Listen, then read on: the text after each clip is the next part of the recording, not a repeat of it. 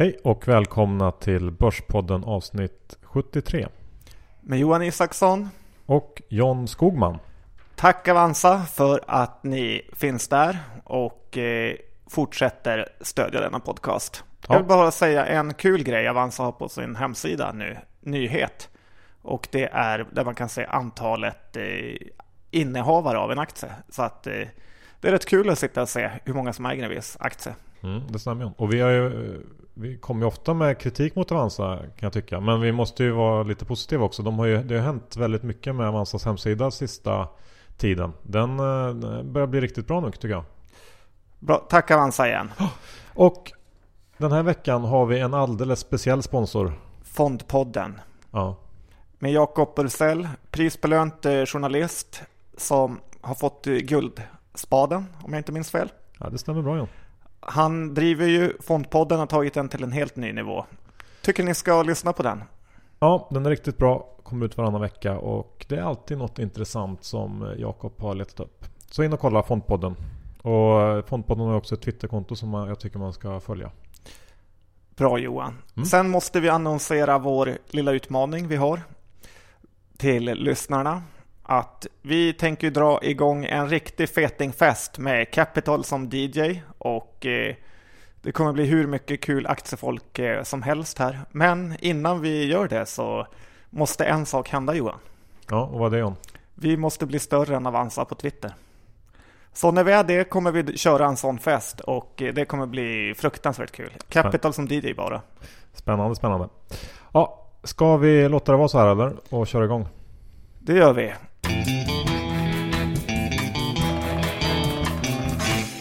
Index 1485, den här kraschen du har pratat om så länge har verkligen inte kommit.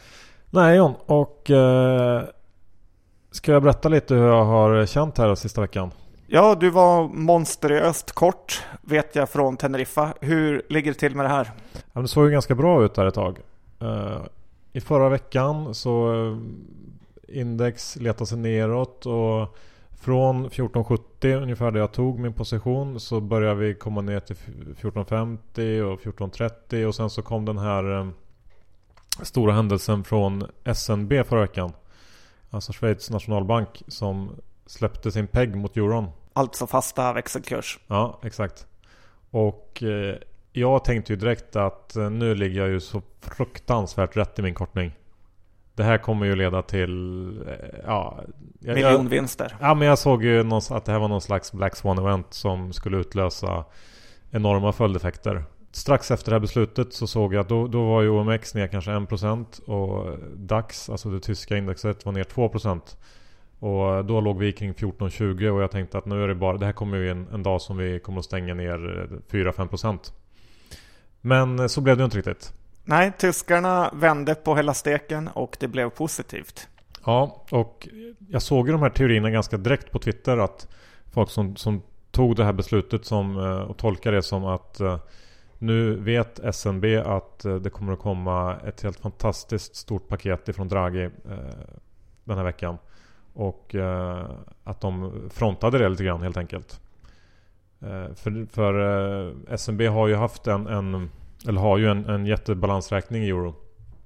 Och eh, vill då inte utsätta sig för att förlora massa pengar på det helt enkelt. När euron ska, ska försvagas ännu mer då. Och de verkar få rätt hittills i alla fall. Ja, eh, när, det där, när folk skrev något där på Twitter så tyckte jag direkt att det lät som en, liksom en lite eh, konstig förklaring som inte, jag inte köpte direkt. Men eh, som du säger, de har ju fått rätt. Men nu i efterhand när jag har läst på lite mer kring SMB så har jag ju förstått att eh, eller jag hittade att, att de faktiskt, det är ju ett börsnot, de är börsnoterade och ägs till 45% av privatpersoner. Vilket känns ganska sjukt att en eh, centralbank är noterad och, och ska tjäna pengar och de har en, utdelning som folk vill ha och sådär. Eh, ja, jag har aldrig hört om det innan. De får passa sig för marknadsmissbruk i valuta. Ja, ja så, och, så att man, man, kan ju nästan se SNB som någon slags stor hedgefond eller någonting. Och uh, jag vet inte, Riksbanken har väl bara, vad jag vet, i princip ett, ett mål. Och liksom, det är ju att, att få till en inflation på 2%. Jag har aldrig hört om en riksbank som har som mål att tjäna pengar. Så det, och det tycker jag också, när man vet det, Så tycker jag att det sätter det här beslutet de tog i, i ett annat ljus. Då förstår man ju kanske att om de har en enorm, för de har ju köpt massor av eh, euro på slutet. Eller sista året. Men om vi går tillbaka till din kortning då Johan. Vad gjorde du när under de här dagarna? Nej men jag satt ju kvar. Jag satt ju kvar och väntade på för jag trodde ändå att det skulle eh, komma ner tills vi kom upp ungefär till 1470 där jag hade tagit den och då eh, kände jag att jag fick ta, ta in en stor del av det. Eftersom jag uppenbarligen hade fel. Det måste man göra ibland. Ja, men då blev det inte allt för dyrt för dig i alla fall. Nej, lite eh, hade jag kvar och jag har tagit in lite mer nu efteråt också. Så att vi får se lite grann. Jag är fortfarande negativ men eh, det är liksom eh, lite onödigt att fighta all världens eh, kapitalflöden kan jag känna. Du har ju läst på oerhört mycket inför ECB-mötet imorgon som kommer på eftermiddagen på torsdag. Eh, kan du ge oss en liten guidning om vad man väntar sig? Till att börja med så eh, måste jag säga att Draghi som i media framställs som liksom lite av en pajasfigur. Eh, jag hittade en intervju med honom eh, som jag tror du också har läst. Som, eh, när jag läste den fick jag en känsla av att han var helt ofattbart skarp och smart. Och Eh, ja, den där mediebilden som finns Den stämde inte överens med, med, vad jag läste där Men med det i bakhuvudet då John så har vi egentligen Två stora fokusområden inför morgondagen och det är ju Såklart hur stort kommer det här programmet vara? Eh, de flesta räknar med någonstans mellan 500 miljarder euro upp till 1000 miljarder euro Och eh, det, sen den andra liksom riktigt stora eh, frågan som jag tycker jag ser många pratar om det är det här med om det ska vara risk sharing eller inte. Det vill säga om ECB ska köpa och eh, ta all risk som sen då fördelas jämnt mellan länderna. Eller om centralbankerna i respektive land ska köpa. Och därmed liksom begränsa risken eh, så att den stannar inom landet. Och det där är ju en stor fråga. För då kan man tänka sig att det är lättare att hoppa av EMU eller vad är grejen? Ja, och det, det sänder ju en signal som är lite svagare att det inte är en riktig union kanske och att man inte riktigt gör whatever it takes. Och, eh, jag har sett flera som skriver att det är på något sätt ett första steg mot, eh, mot ett breakup av, av valutaunionen. Så att, ehm, det där är nog viktigt att titta på också. Sen ehm, är det ju jättesvårt nu inför att veta och skapa sig en, en vettig uppfattning om var förväntningarna ligger och hur, hur är folk positionerade. Men jag hittade en undersökning igår i alla fall från Société General där man hade frågat eh, nästan 200 investerare eh, om vad de räknar med och hur de låg positionerade inför.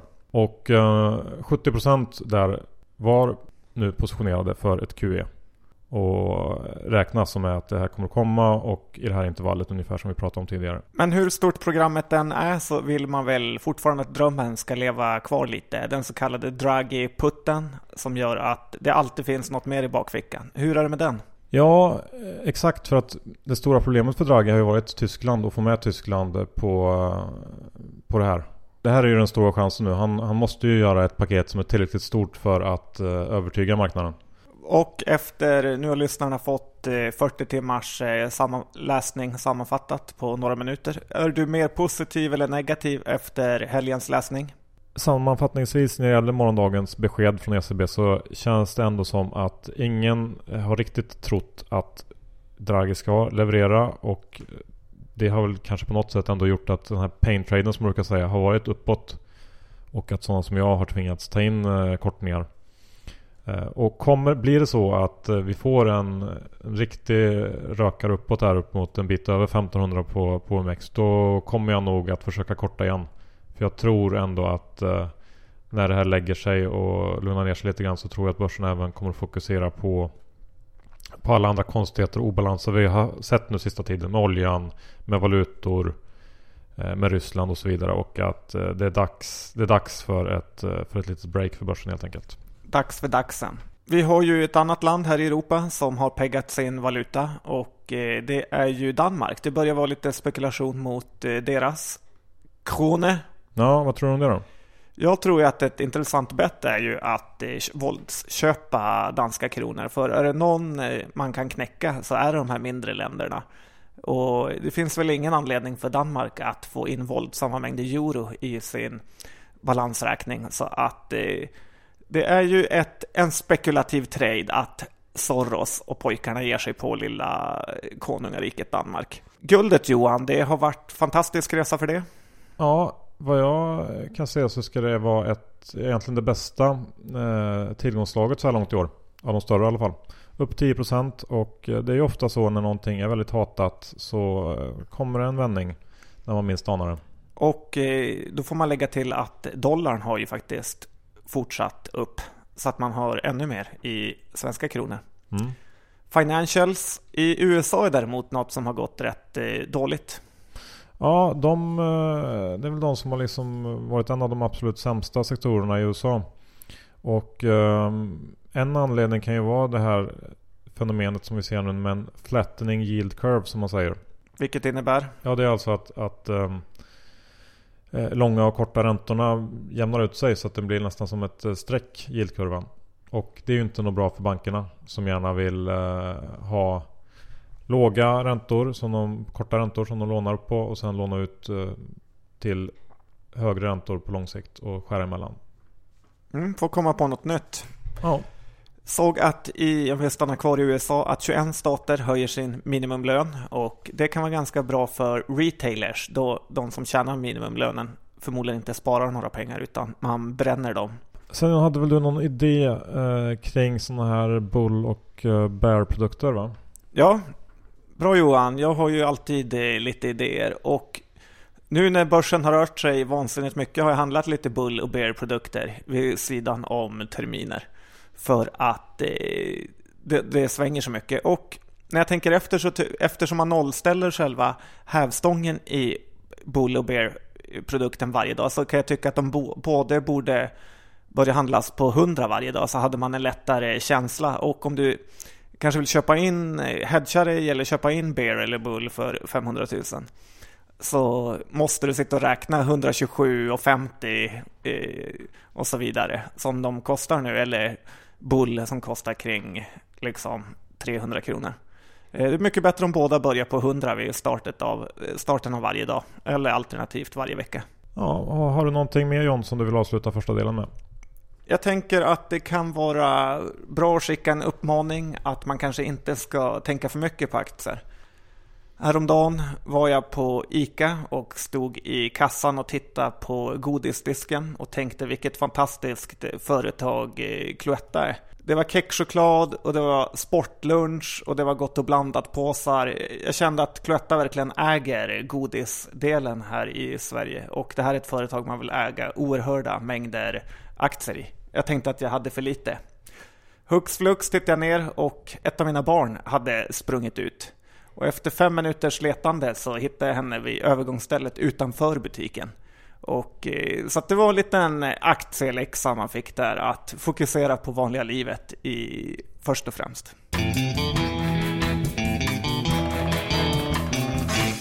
John, det har ju varit en hel del snack om eh, börsens investmentbolag sista tiden. Ja, det har det varit Johan. Och den här förskräckliga jämförelsen som dyker upp typ en gång i månaden av diverse, diverse journalister med hur man jämför industrivärden och Investor, vilken som går bäst. Jag tycker det är en helt makalös eh, jämförelse. Okej, okay, hur menar du då?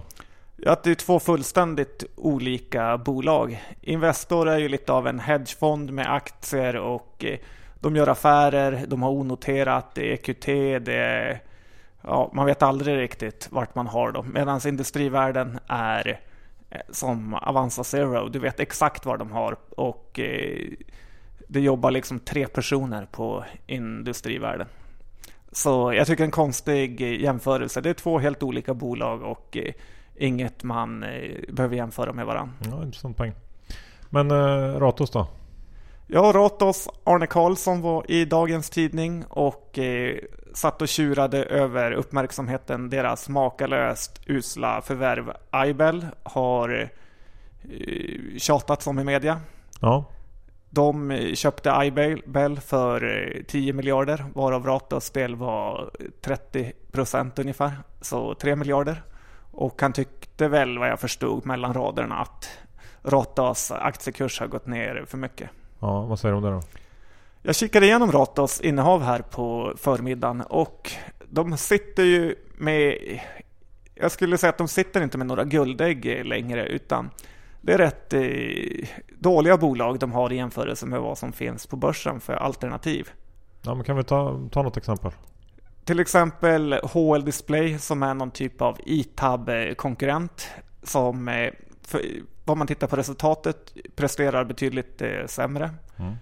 Och de har någon badrumsfirma som går dåligt. Om man jämför då med till exempel Sanitech. De har ju självklart Ibel som går jättedåligt. Och så där fortsätter det Johan. Innehav för innehav ger en eh, ingen riktig eh, riktigt sug att hugga in i det här bolaget. Nej, så det är ingen anledning att betala ändå 20% premie mot substansen för det här? Nej, nu har det ju rasat så mycket så det är ingen jätteöverkurs man betalar heller. Men eh, det är inte en av mina favoriter just nu i alla fall. Nej. Keskor Johan har vi fått eh, fråga, frågor på Twitter om och eh, den har varit upp 7% ner 7% och eh, den rör sig med eh, ordentliga procenttal varje dag. Ja, det har ju varit en av eh, mina finska favoriter som jag har rekat ett tag och Aktien har väl gått eh, okej okay, skulle jag vilja säga. Eh, inte jättebra men inte heller dåligt. Och det som har hänt på slutet här när den har rört sig mycket det är ju att det har varit lite rykten kring att de ska sälja den här kedjan som heter Antila. Eh, som håller på med, har in, heminredning och kläder och elektronik och eh, ganska usel eh, kedja. Som det vore väldigt bra för Kesko om de sålde. Eh, så det, det, har varit, och det har varit liksom rykten på slutet om att det har varit väldigt närstående den här affären. Nu verkar det vara så att den inte ändå blir av just nu. Eh, vilket fick aktien att tappa igen där. Eh, så att den har rört sig mellan 32 till 34 och nu kring 32 igen. Kanske inte jätteköp just nu men det finns några triggers som ändå skulle kunna få den här aktien att sticka iväg eh, inom kort. Och det är det här med fastighetsaffären som vi pratat om tidigare. Att de ska knoppa av eh, en stor del av sitt fastighetsbestånd. Vilket skulle kunna ge en ganska fin extra utdelning. Och eh, den andra triggern är ju att de ändå lyckas sälja det här Antila. Eh, det skulle kunna leda till att vinsten, eller vinstprognoserna höjs med i runda slänga 20% för 2015. De här grejerna de gör att håller upp aktiekursen under de närmsta månaderna. Så att man behöver liksom inte vara sådär jätterädd heller för, för aktien tycker jag. Så. Och du har en ganska fet utdelning va? Ja den är väl 4-5% i grunden. Om vi tittar på en annan retailer så har vi XXL Johan som jag har varit och handlat på här i veckan. Ja, vad säger du om det då? Jag eh, tycker att det är en helt fantastisk eh, butik. Så att när jag satt på Bromma Blocks Coop och tog en kopp kaffe för fem kronor så var jag tvungen att ta upp mobiltelefonen och räkna lite. Eh, och Kesko och XXL Sport har ju 40 butiker och de har ett börsvärde på kring 10 miljarder. Det betyder att Brommablocks-butiken, give or take, är värd 250 miljoner. Mm. Eh, en lada med lite kläder i för 250 miljoner. Mm, nej tack. Men en bra butik. Så att du köper inte XXL-aktien? Nej, rätt uppfattat. Ja. John, de här eh, små fastighetsbolagen som heter Victoria Park och eh, det Carnegie har du tittat lite på? Ja, dels för att eh, de har fått lite köprekar här och var. Victoria Park senast i DI och D Carnegie vet jag många mäklarfirmor på stan som sitter och gillar. Båda är väl eh, relativt lågt värderade jämfört med de andra bolagen. Men jag gillar dem inte Johan. Nej, varför då? För att det här är ju enormt eh, kassaflödesnegativt bolag för liksom the end of time. Eh, Victoria Park och D. Carnegie har båda som lite affärsidé att de renoverar upp eh, eh, lägenheterna och sen kan man höja hyran. Ja. Visst, det ser bra ut på pappret, du får skriva upp värdet på fastigheten, men vad gäller pengar in och ut så blir det en renovering för 200 000, badrum, kök, nya tapeter, höja hyran med 20 000. Mycket pengar som ska in i investeringar och lite pengar som kan delas ut till ägarna. Ja. Som jag ser det. Så att jag är inte riktigt förtjust i den här affärsidén. Nej. Sen såg vi att det var insiderförsäljning i Victoria Park, men det visade sig att de flyttade över aktierna till en kapitalförsäkring. Ja, tolkning? Ja, jag förstår inte varför man ska flytta över den till en kapitalförsäkring så att man därifrån kan göra lite vad man vill med aktierna och inte behöva eh, skylta med dem. Så att, eh, ja, nu finns ju faktiskt möjligheten att köra ISK. Om man nu vill göra det av skatteskäl. Så att eh, det kanske man kan säga som uppmaning till alla insiders att kör ISK om ni vill eh, vara seriösa. Sen Johan, storbolag. Det är eh, du som är on top of things där. Vi har SSAB som gjorde någon typ av vinstvarning, berättat att allt gick bättre än väntat och aktiekursen gick upp. Kommentar? Aktien har ju gått väldigt kast ett tag så att det var väl väntat här och uh, inte lika illa som det kunde ha varit kanske. Och som du säger, aktien slutade upp ett antal procent igår. Och uh, hur ser det ut nu? Inte jättekul tycker jag ändå. Eh, jag eh, tycker att det känns tufft att hålla på med det här och det är ingenting jag köper nu. Eh, Rautarucki-förvärvet då? Ja, det verkar gå snabbare och bättre än väntat att sammanfoga de här företagen och synergierna verkar rulla på som de ska. Men det räcker inte riktigt. Så att uh, nej, Börspodden avvaktar på den. Ericsson då, över 100-lappen igår och det är oändligt länge sedan den var där. Mm, första gången sedan 2007 läste jag någon som skrev. Eh, det är kul för Ericsson. Och Ericsson kommer ju med rapport på tisdag faktiskt. Så att eh, det känns väldigt spännande. Har du någon guidance? Nej, inte mer än att förväntningarna rimligtvis är ganska höga. Och eh, jag tror ju inte att Ericsson kommer att leverera. Utan eh, räknar med en ganska stor besvikelse där. Jag tippar på eh, kanske en eh, minus 10-procentare. Kommer du ha någon eh, option eller produkt innan som du har varit rätt duktig på senaste rapportperioderna och pricka in? Ja, men jag har faktiskt hittat lite säljoptioner här som jag kanske lägger in i portföljen. Vi får se. Aktien är ändå upp 20% eh, senaste kvartalet där så att det finns lite att leva upp till. Hasse V får steppa upp. Om vi kollar på EOLux då Johan som du kallar dem, Electrolux. Det är ju en stor eh, dollarförlorare faktiskt. De gynnas ju på, på topline men eh, de har väldigt mycket kost också i, i dollar och euro. Och netto så blir det här negativt. Och eh, aktien har gått väldigt starkt under hösten och på det här GE-förvärvet. Och ser väl ut att handlas kring P kanske 18 i år. 2015 alltså. Och det är ju för högt för det här bolaget. Som i grund och botten är dåligt kan jag tycka. Ja, sälj på Electrolux nu. Vi vände ju och var lite halvpositiva kring 200-lappen. Nu är det sälj igen. John, eh, du som ju är lite av vår uh, biotech-analytiker här på Börspodden. Uh, ska vi börja med uh, Medivir? Som vi ju haft en liten sån här intern battle om. Ska vi enas om att jag ser ut att vinna den? Ja Johan, de senaste siffrorna som kom här var ju helt fullständigt katastrofala får man nog säga.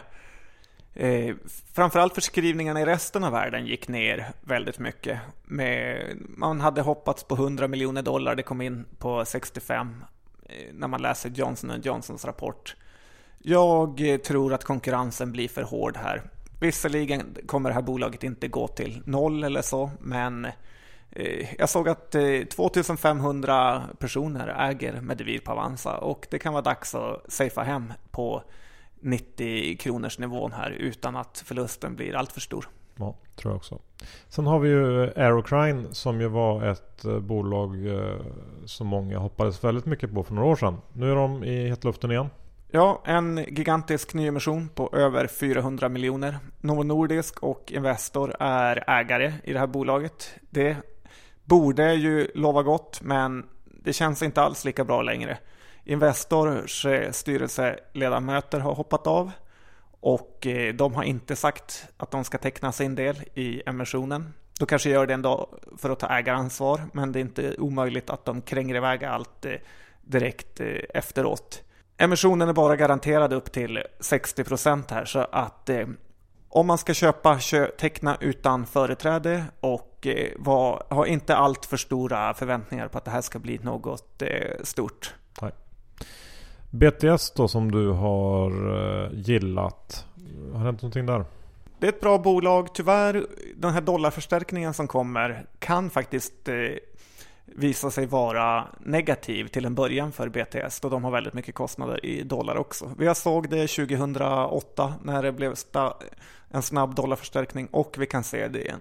Köp efter Q4 om eh, den är bra. Det är inte värt att chansa innan. Och Formpipe som vi eh, har gillat här i podden. Formpipe eh, gjorde mig besviken Johan när de skickade ut ett eh, pressmeddelande på en affär på 250 miljoner. Då det i själva verket var en eh, förnyelse av ett löpande avtal. Det man kan säga att om, om det inte hade blivit den här förnyelsen så hade det varit en eh, katastrof för Formpipe. Och att då formulera det som de gör i pressmeddelandena så känns de mer som ett av börsens sämre bolag än som kvalitet. Mm. Så att eh, jag, jag får sluta med sånt där. Men då är värderingen därefter också? Ja. ja. Sen har ju CTT gått som en raket. Ja, du har varit och tittat på fabriken som sagt och eh, kanske det som lyfter den. Ja, antagligen. Eh, men eh, nu känns det ju som att eh, uppsidan är tagen för ett år framåt ungefär i det här bolaget. På 37-38 kronor så har ju den gått upp från 29 här innan årsskiftet. Så det är flera årsvinster som, bara har, som den bara har höjts upp i. Ja, och jag skulle tro att det finns finns nog en risk att förväntningarna på Q4 är lite för höga. I alla fall på lönsamhetsnivån. Så risk för besvikelse där. Sälj innan Q4 säger jag. Håller med. Netflix kom med rapport igår Johan. Ja, den eh, fick ju aktien att eh, sticka iväg såg jag. Ja, vi är ju två prenumeranter av Netflix, eller hur? Ja, eh, och kanske dags för Mavcheck nu då, eller? Svenska mini-Netflix i Asien. Ja Johan, inte om du frågar mig. Om vi tittar på Twitter så har ju Mavshack Filippinerna 700 följare.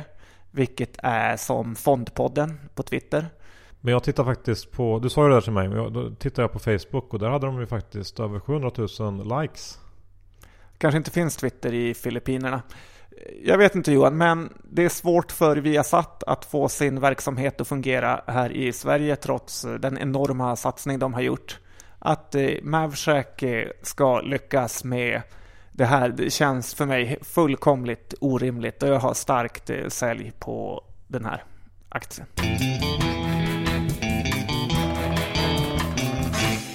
Avsnitt 73 avslutat. Tack Avanza Tack så mycket och tack Fondpodden för att eh, ni sponsrar Börspodden den här veckan. Ja, imponerande. Vi finns på Twitter. På Fejan. På Gmail. Ja. Och kom ihåg festen med Capital som DJ. Adda oss på Twitter så närmar sig festen. Johan, då börjar det bli dags att tagga upp för Draghi och ECB imorgon. Ja, otroligt spännande och eh, det gäller att uh, ha koll på grejerna då. Så att uh, vi stänger ner nu och fokar på det istället. Tack och hej! Hej då!